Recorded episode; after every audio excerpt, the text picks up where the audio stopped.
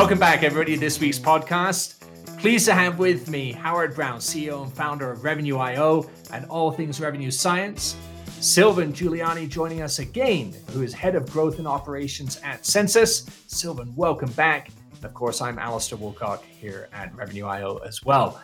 Listen, we had a really interesting conversation last time around product led growth and product led sales, where the market was going. And we kind of left everybody off with the idea of how do we use that to calculate the white space to uncover new revenue, which is really important in this current economic environment where companies are struggling. They're going to sell to the base, they're going to put out a bunch of content, they're going to try to pull data in from everywhere in the hopes of finding something new. But you know, RevOps leaders are going to be really challenged with how to uncover that white space. And uh, Howard and Sylvain, you know, we were talking the other day about you know how you can reverse engineer the ETL process and other things. But you know, what do you think of when you think of uncovering white space and revenue? Yeah, uh, so I'll, I'll, I'll kick it off, and Howard, you can uh, comment on it and, and, and take it further.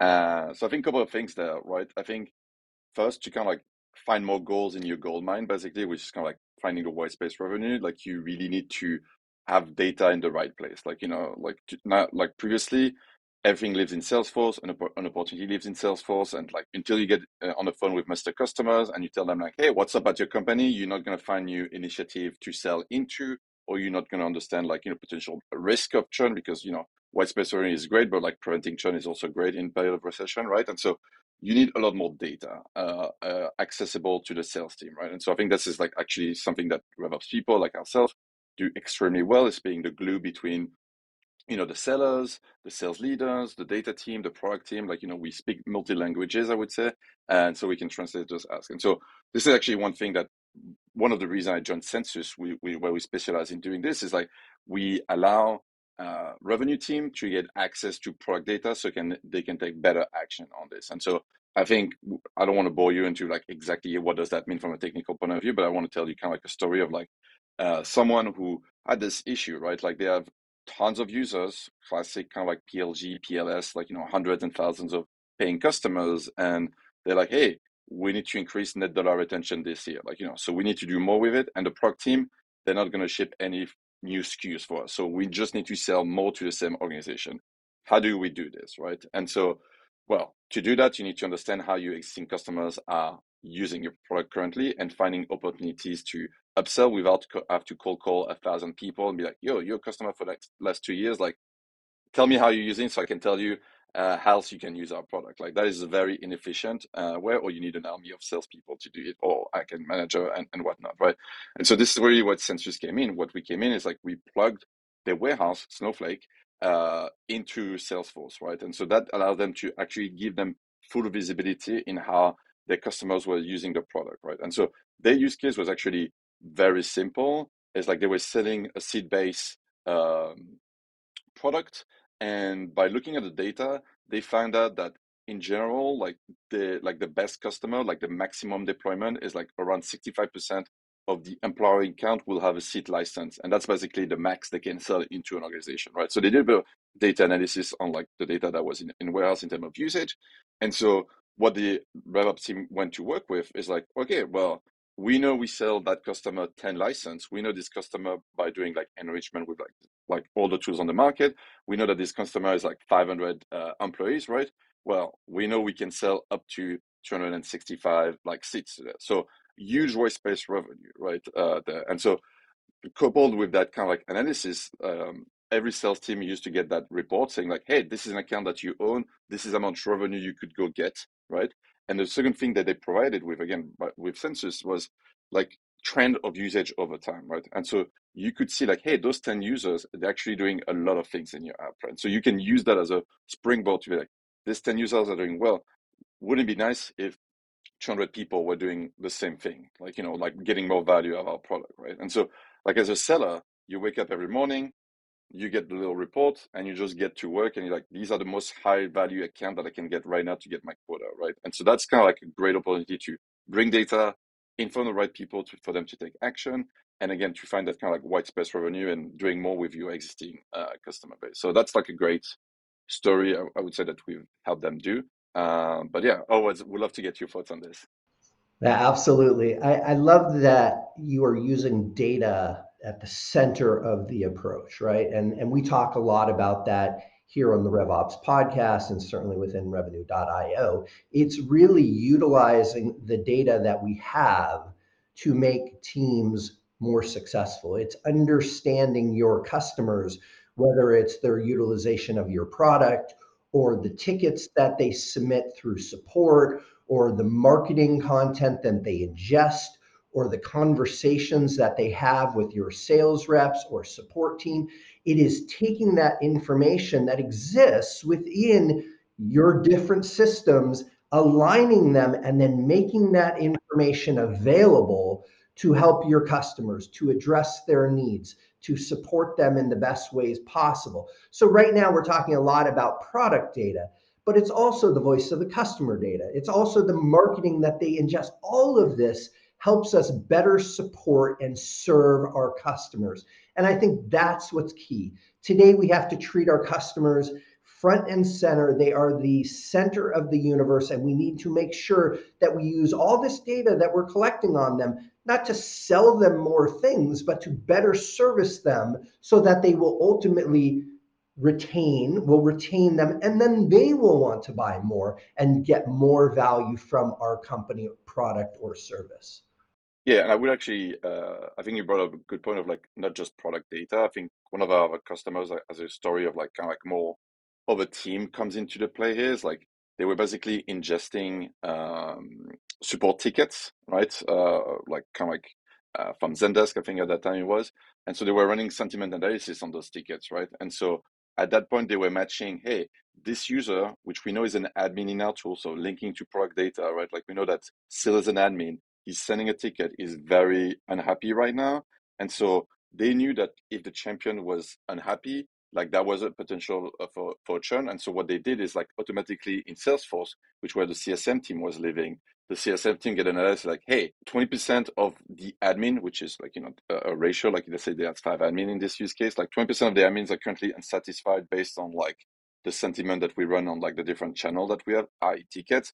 So you should definitely get a meeting on the book to either, you know, show them value, create more champions, things like that. And so they were using just like sentiment analysis on like tickets data and over chat conversation, um, just to kind of like get ahead of like churn prevention. And again, when you have a large user base, like you need the system and the data to tell you like this is the next best account to go after. Because as a CSM, if you're owning a book of business of like 500 accounts, there's no way you you know who to talk to at any point in time. Like you need something to help you prioritize your work. And so I think to your point, like that's a great way of like how to make the customer at the center uh, of your of the universe by uh, leveraging data from different sources. Yep, and I think you nailed the. If people out there are wondering what RevOps is, what's the point, what's the purpose, what do you need to accomplish, I think you perfectly described it right there. It's bringing together the support, the sales, the data, all of those together to best service that customer. So great example. And, and just for our listeners, many of you know I you know I'm a fan of data myself, but I want to give four numbers to everybody here as well. The impact of using product data in RevOps and in go-to-market. You know, when you look at public companies that are SaaS based, all right, and they they're advocates and high users of product data in their go to market process, you see net dollar retention rates increase 14%. We see gross margins increase 7%. We see that the overall revenue growth can jump easily 7% to 9% to 14%. But the biggest one, the ARR difference, the annual recurring revenue differences between companies that use product data in their go to market versus those that don't is a 45% delta. Wow. You think about that in terms of the real impact of using product data inside what we're doing. And I think, Sylvain, what you've been saying, what Howard's been saying is, look, it's it's not acceptable anymore to not do this. And we started with the motion of PLG. Yes, there's tons of hype around it, but let's just remove the acronym and just focus on how we're actually using huge volumes of data that are accessible today and not just have them operating in silos. And you put in a RevOps team is they're the glue that build it together. Yeah, no, and uh, I, I would do I would add one more thing. things like the superpower of the RevOps team really is to be able to translate you know 20 data points into two fields in Salesforce that is useful to a sales sales rep, for example. Because I think if you just say these are all the things that happen in this account, like go figure it out, like you know that is not their job. The job of the sales rep, like the the RevOps job, is to say like, hey, this account is growing the past two weeks or period or whatever because they're doing these five things and this is what you need to talk to them about. Like you know doing that translation through like fields reporting notes uh, like you know that's the difference between good revops people and amazing revops people right? Uh, and you know that's super telling. I think you should run that exercise uh, at revenue.io is like share me your uh, account object uh, in salesforce and you know it's almost like the account object that has less field is probably the best RevOps team because I'm sure there's a strong correlation there. Uh, less data, but more powerful data is probably better than the whole soup of like, I don't know what's going on here. it's a very, very interesting point and very pertinent to any successful RevOps team. Yes, having a lot of data is critical, making your salespeople or your support people or your CS people think or act like data scientists is a huge mistake. What you need to do with that data is create insights and next best actions. That's it. Create next best actions based on the data so that they know the, the things, the actions that they take that will deliver the highest and best outcomes. That's it. That's our job. So do not turn people into data analysts. Do not give them too much to look at, too much to comb through. Give them actions that they need to take based on that data. That will lead to success. Yeah, I think an example I always like to use is like the five tabs of dooms. You know, as a sales rep, like you get to Salesforce, and then you're gonna have to open a custom application to see the dashboard. That's gonna be a link that to a Looker or Power BI, like some BI tool, analytics report for this account that you have to see. Then you, you got to go to Zendesk, and then you have to go see like on a an off platform, a payment platform or something like that. So just to get understanding of what's going on with the account is like you have five tabs, and you do that 20 times per day just to understand what's going on with your account. Well, actually, the job is like let's bring the best of everything to your point like you know you should not be able to you should not know how to use looker to do a drill down of information. Like, you know, that's the job of the reps team to say, like, these are the most important things you should know.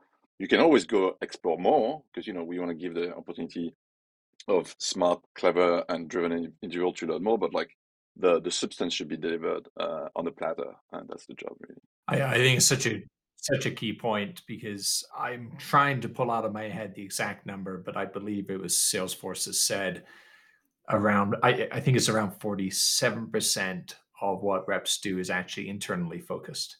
So to Howard's point, you know, if, if you're spending all that time going modeling, pulling data, trying to figure it all out, they're not doing what you what we pay them for, which is engaging, collaborating, and helping our customers achieve things that they can't achieve without the assistance of hopefully a, technology in our case or whatever it is that you're bringing to market. And and so it's got to drive engagement. This is where we say next best action so almost easily.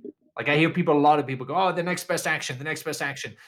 But are we actually really pushing to the rep from the data?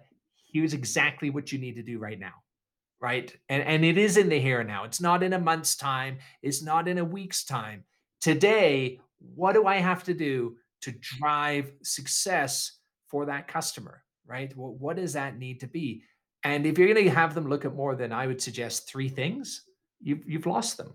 Yeah, I, I think this is where like having you know my, my dream, and you know I'm trying to build that dream here at Census is like to have a system that um, that capture what I call like signals from the market, from the user, from the product, right?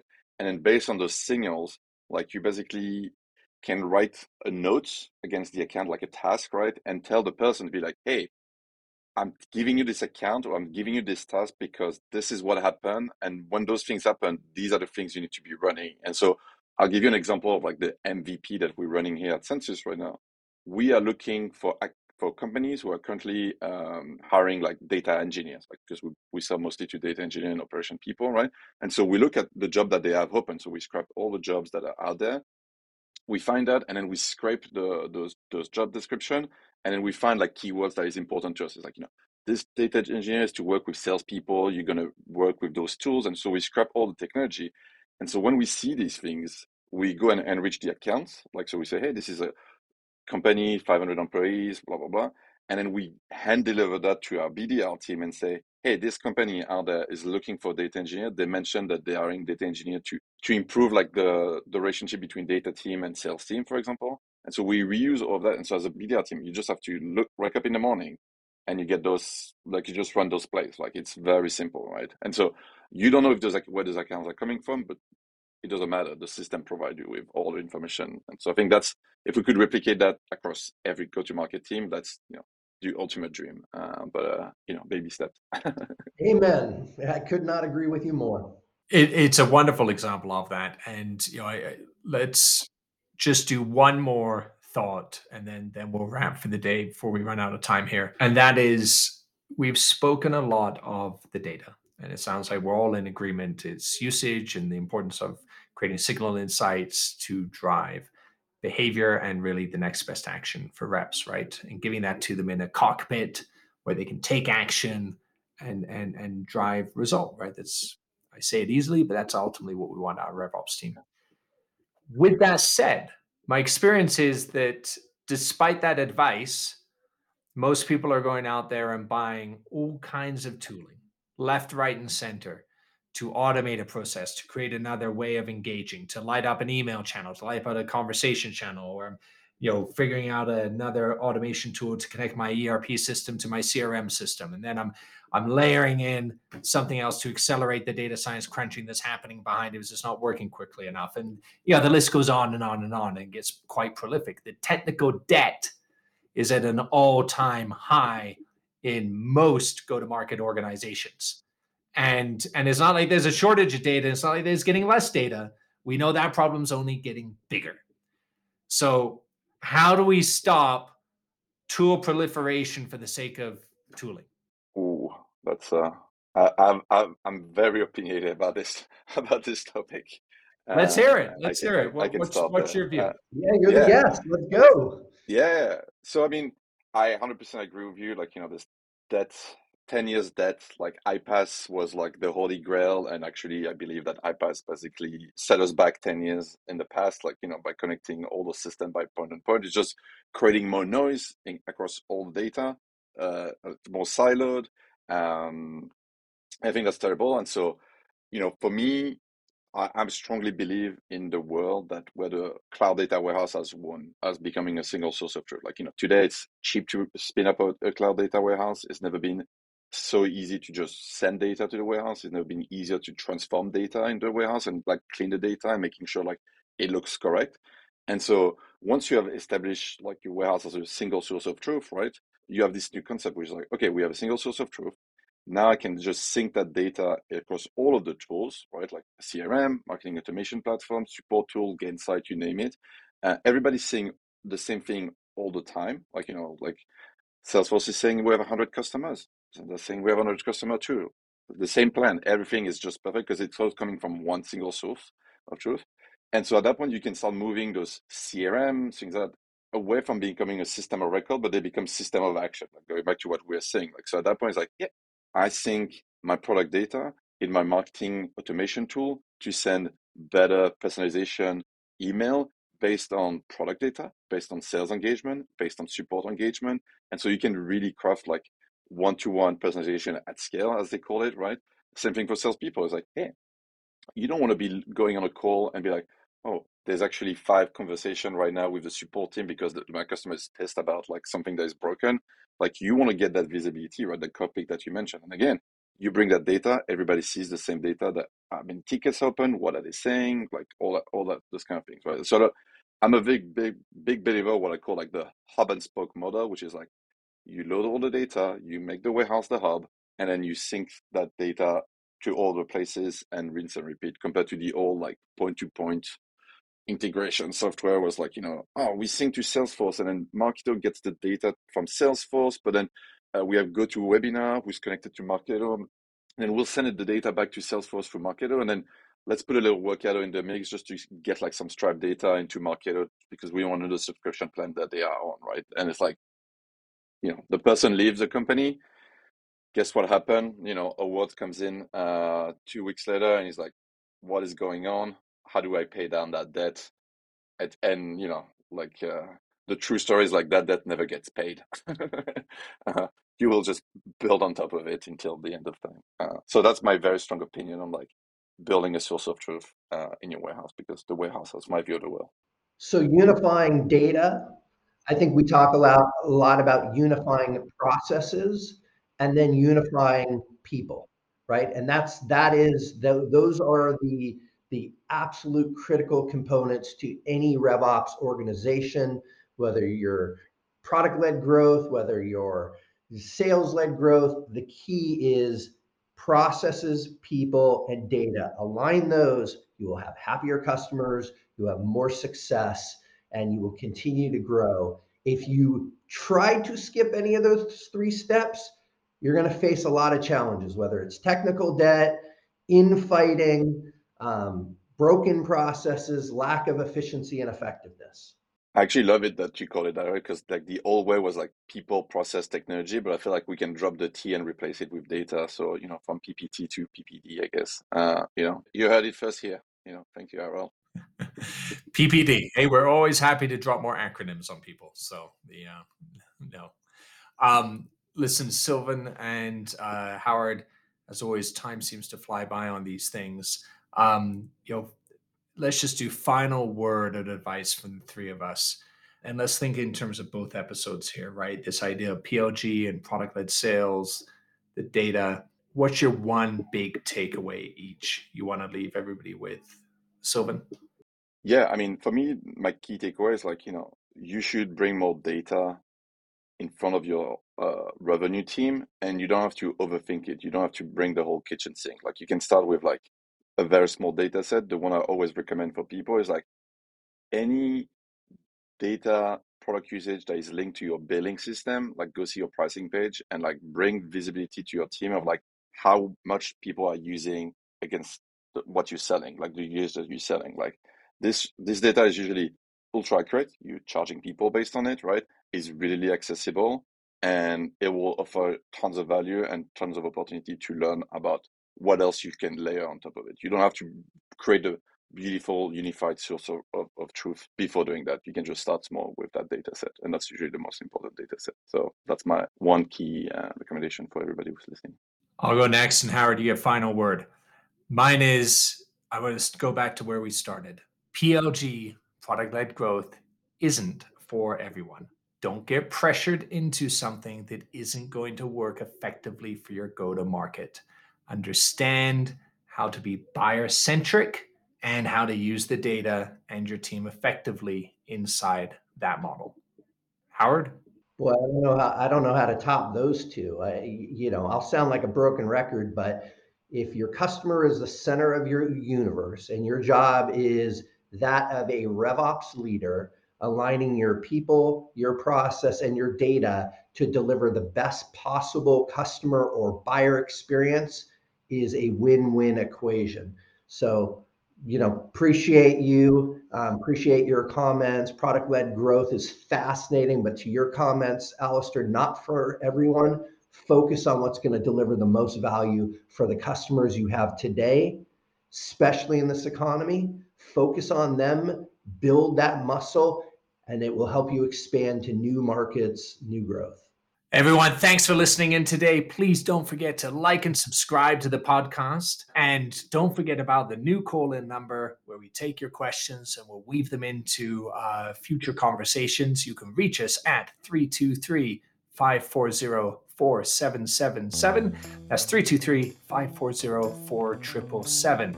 Sylvain, thanks so much. Wonderful insights from you today. Howard, as always, everyone, have a wonderful week and we will see you soon. Thank you. Thank you.